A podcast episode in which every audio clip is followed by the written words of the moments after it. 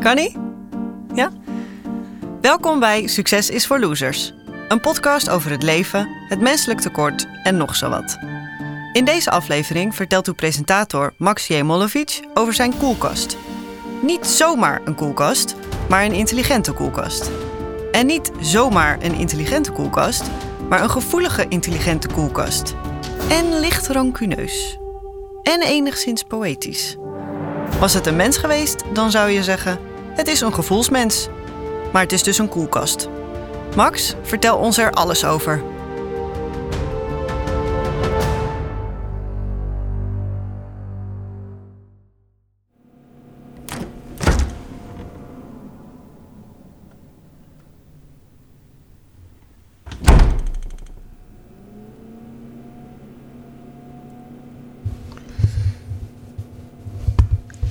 Enige tijd geleden heb ik een koelkast aangeschaft van een niet nader te noemen merk uit Finland. Het was een prototype van een nieuwe generatie meedenkende koelkasten. Meedenkende koelkasten.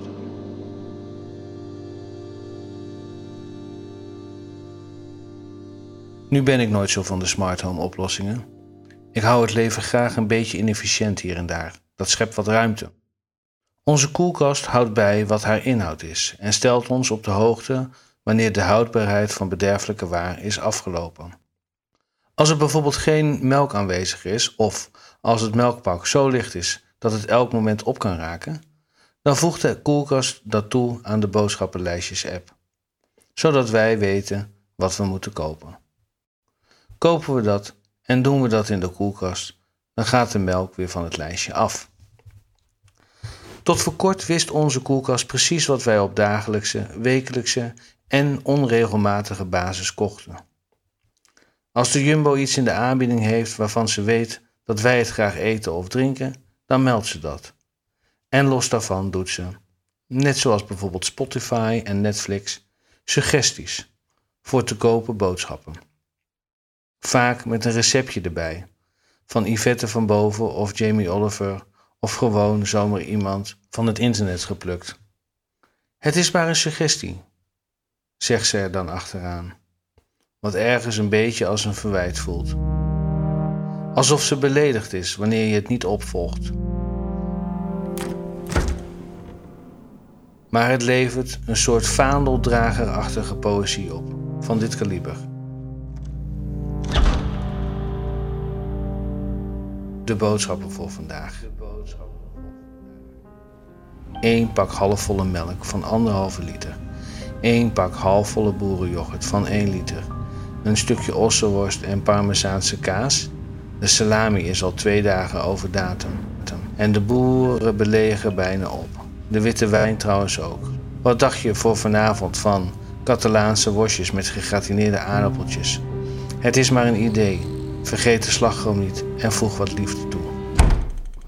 Ze eindigt altijd met een persoonlijke noot zodat je met een glimlach boodschappen gaat doen.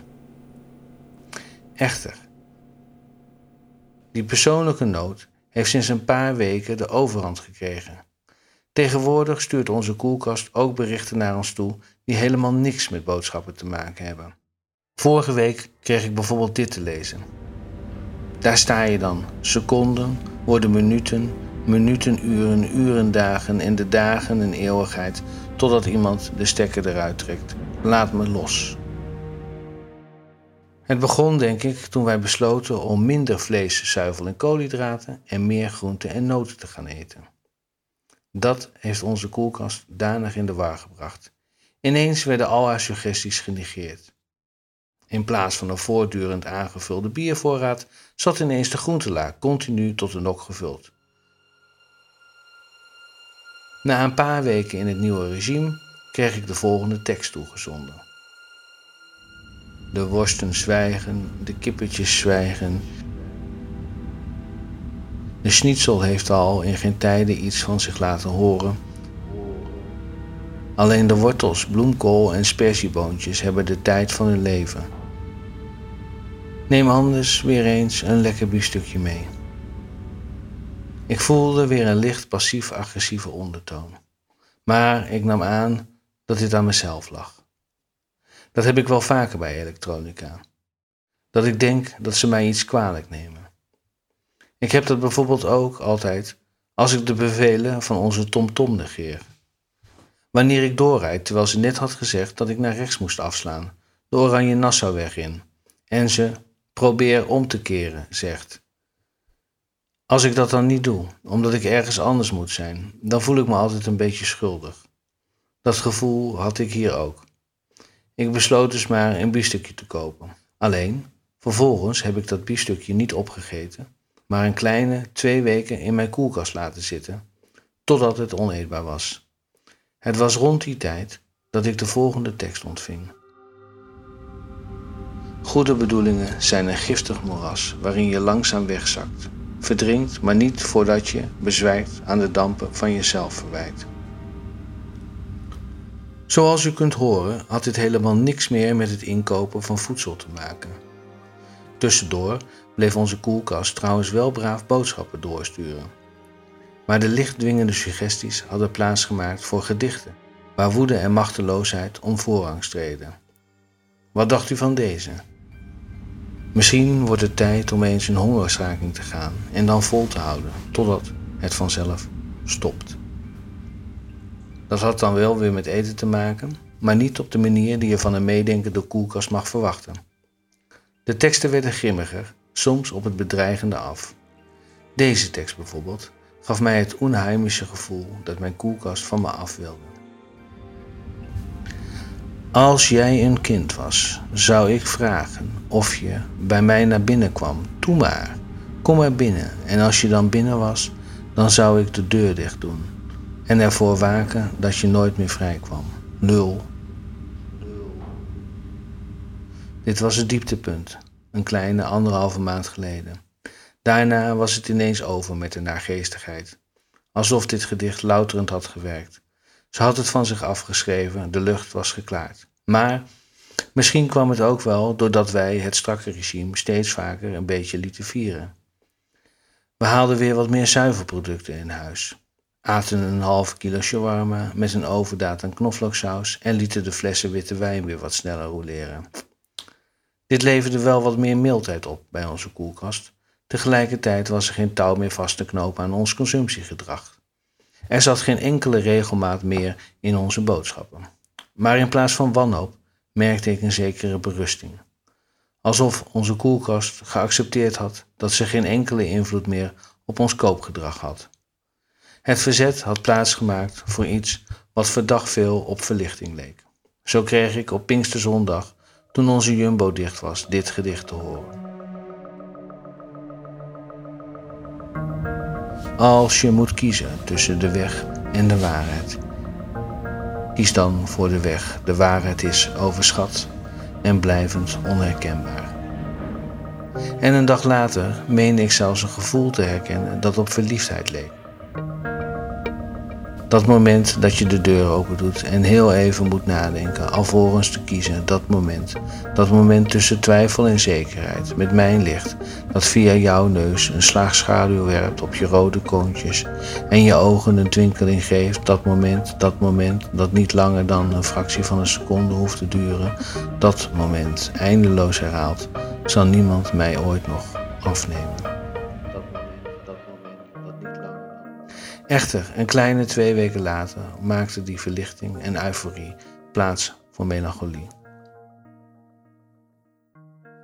Misschien had het met het druilerige weer te maken, maar onze koelkast leek ineens nog maar heel weinig vreugde te beleven. Op een dag, nadat ik een beschimmeld stuk ossenworst uit hem had verwijderd, ontving ik dit.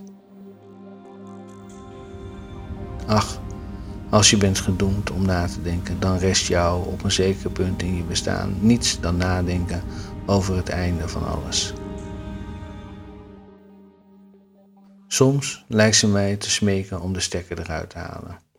Neem het gedicht uit het begin van dit verhaal. Wacht, ik herhaal het even. Daar sta je dan. Seconden worden minuten, minuten uren, uren dagen en de dagen een eeuwigheid. Totdat iemand de stekker eruit trekt. Laat me los.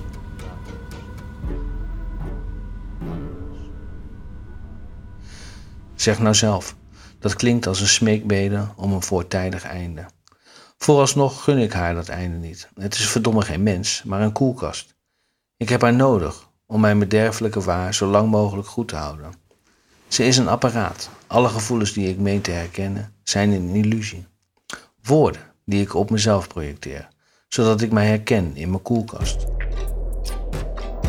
Misschien is het wel de bedoeling dat ik medelijden voor mijn koelkast voel. Zit Unilever in het complot om mij aan de slagroom en de margarine te krijgen? Want dat is de reflex die ik had toen mijn koelkast mistroostig werd. Ik kreeg medelijden en wilde mijn koelkast weer volstoppen met allerlei dingen die niet goed voor me zijn, zodat ze zich weer een beetje gelukkig kon voelen. Het is op zijn minst frappant te noemen dat mijn koelkast op mijn gevoel ging inspelen toen ik gezonder ging eten. Misschien ben ik erin gestonken. Met open ogen. Moet ik leren onverschillig te zijn? Moet ik leren me niet zo schuldig te voelen? Of moet ik deze relatie bij nader inzien beëindigen voordat een van ons eraan kapot gaat? Ik zal die avond nooit vergeten toen jouw display mij liet weten. Ach, aan elk mooi verhaal komt ooit een eind. Maar in jouw zoen, daar zat een pijn die niet verdwijnt. Nooit meer verdwijnt.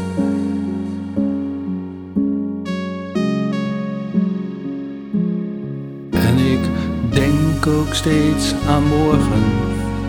Lege koelkast vol met zorgen. Je was van mij en toen liet ik je gaan.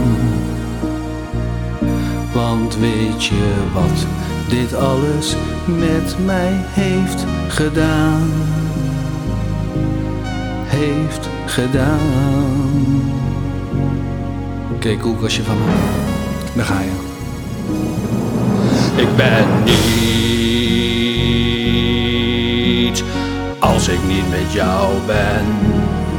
Ik kan niets. Ik ben niet zonder jou. Ik ben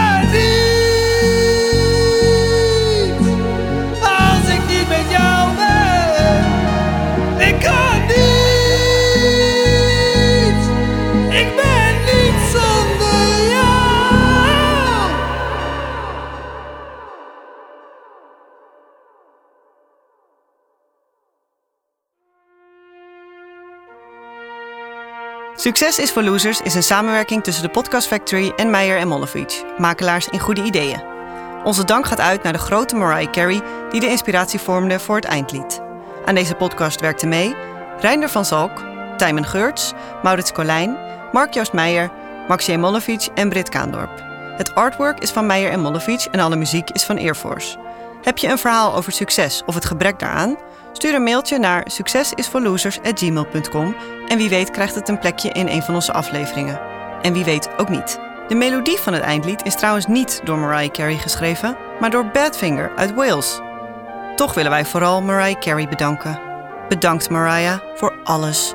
En u luisteraar, bedankt voor het luisteren. En tot de volgende keer. Later, losers.